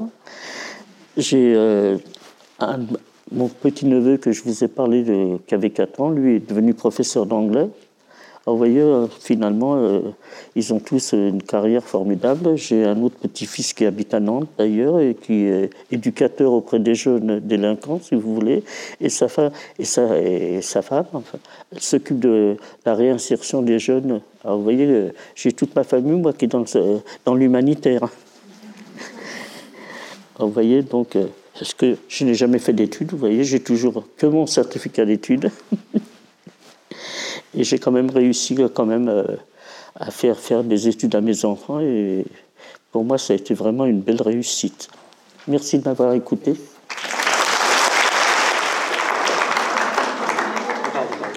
Si vous avez encore une petite minute. Est-ce qu'on vous remercie du coup, hein ? Merci. Attendez, juste une petite minute. Hein. Aujourd'hui, aujourd'hui, je voudrais lancer un appel solennel en faveur de la paix. Les guerres actuelles ne se déclenchent pas seulement pour des raisons politiques, mais si l'on se réfère aux conflits qui ensanglantent notre monde actuel pour des causes idéologiques, ethniques ou religieuses, elles éclatent parce que les gens n'ont pas la même couleur de peau ou la même religion. Nous ne sommes plus qu'une poignée de survivants, et c'est à vous les enfants que je m'adresse maintenant. Lorsqu'on n'aime pas son voisin parce qu'il n'est pas tout à fait pareil à vous, cela s'appelle du racisme. Et c'est ce racisme qui a conduit à la déportation de millions de personnes innocentes. C'est au nom du racisme que les pires horreurs ont été commises. Tous les enfants du monde sont pareils à vous. Je compte sur vous pour que, lorsque nous ne serons plus là, nous qui avons connu les camps et pouvons certifier qu'ils ont bien existé, vous fassiez preuve de tolérance et que vous reconnaissiez le droit à la différence. Je le répète, ne vous laissez pas entraîner sur cette voie qui est celle du racisme et de la xénophobie, c'est-à-dire la haine de l'étranger, car elle conduit aux crimes les plus horribles. Acceptez d'être différents les uns des autres. Nous vous faisons confiance, vous êtes notre avenir, ne nous décevez pas. Faites preuve de tolérance, de compréhension, si vous voulez continuer à vivre dans un monde de paix. Vous vivez en France, dans un pays démocratique, alors essayez de la protéger le plus longtemps possible.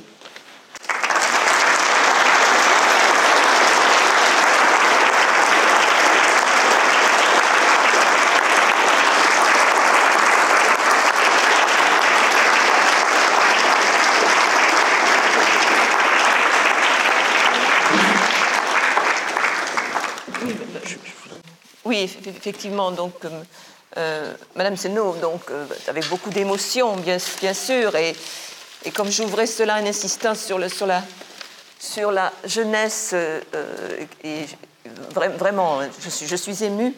Alors, je voudrais vous dire, bien sûr, toute mon admiration, bien évidemment, ma gratitude, ma reconnaissance, mais je, je ne trouve pas les mots. Alors, et vous l'avez bien signalé, et mes étudiants et mes étudiantes comprendront ce que je voudrais vous dire. Alors qu'aujourd'hui, une créature, dont je tairai le nom, parce que cela me donne envie de vomir, donc une créature se présente à la présidence de la République et réécrit l'histoire.